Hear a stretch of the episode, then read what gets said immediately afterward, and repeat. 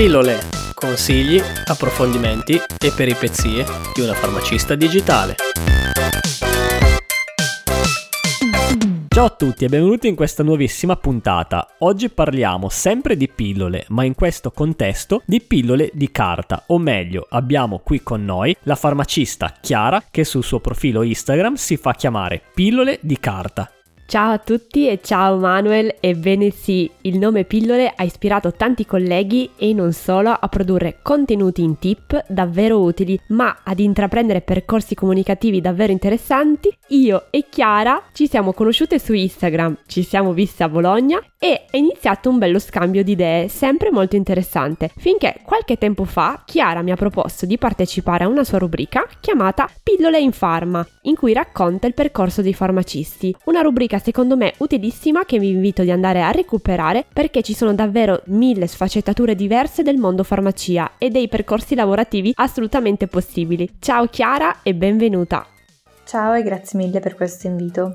Allora Chiara, sul tuo profilo Instagram parli dei tuoi viaggi, nelle tue pillole in viaggio e hai tante passioni. Ami leggere, fotografare e raccontare di ciò che leggi e scopri nel tuo blog www.pilloledicarta.com. Partiamo però dall'inizio, raccontaci un po' la tua avventura universitaria in farmacia e come hai affrontato la scelta dell'università fino ad arrivare alle varie tappe salienti del percorso universitario.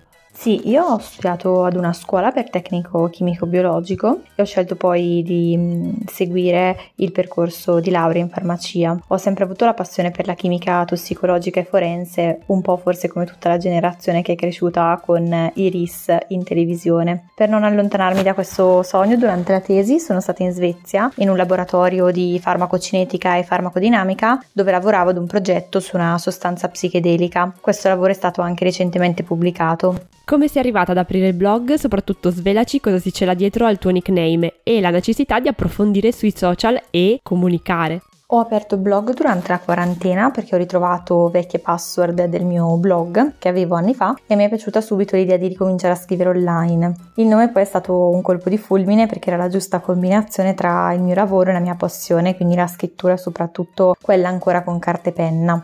Mi piace pensare al blog come una rivista dove ci si può trovare informazioni di vario genere, soprattutto per chi come me ha tante passioni tra cui viaggiare e leggere. Il tutto lo fai parallelamente al tuo lavoro, hai iniziato tra i banchi della farmacia, adesso fai un percorso del tutto diverso, sei tornata in laboratorio. Sì, esatto, dopo la laurea sono tornata in Svezia, ma purtroppo a causa della pandemia sono dovuta poi rientrare in Italia e ho iniziato in farmacia, fino a quando poi ho vinto il bando di concorso in ospedale come ricercatrice nel laboratorio di neurofarmacologia clinica dove sono tuttora. Di che cosa ti occupi in IRCS a Bologna? Raccontaci la tua giornata tipo. Il bello è che non c'è una giornata tipo perché questo lavoro è tutto un work in progress, quindi mi occupo di un progetto sull'ipelessia nel grande campo della telemedicina, ma essendo un laboratorio di neurofarmacologia capitano anche progetti sul Parkinson o su alcune patologie rare. In linea generale posso dire che c'è molta ricerca bibliografica, scrittura di progetti, oltre che l'analisi vera e propria in laboratorio e l'interpretazione dei dati. Quali competenze deve avere un farmacista per lavorare in un istituto di cura e ricerca a carattere scientifico?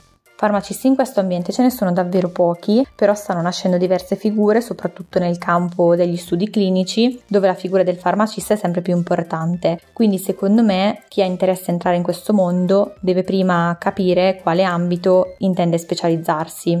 Cosa ti manca del mondo farmacia? Tornerai al banco o meglio, cosa sogni per il tuo futuro? Sicuramente il contatto con il paziente e le chiacchiere con gli anziani mi mancano molto, anche se sono davvero contenta dell'ambiente che si è creato qui. Se tornerò al banco non lo so, ma ho molti sogni, quindi vedremo quello che il destino riserverà.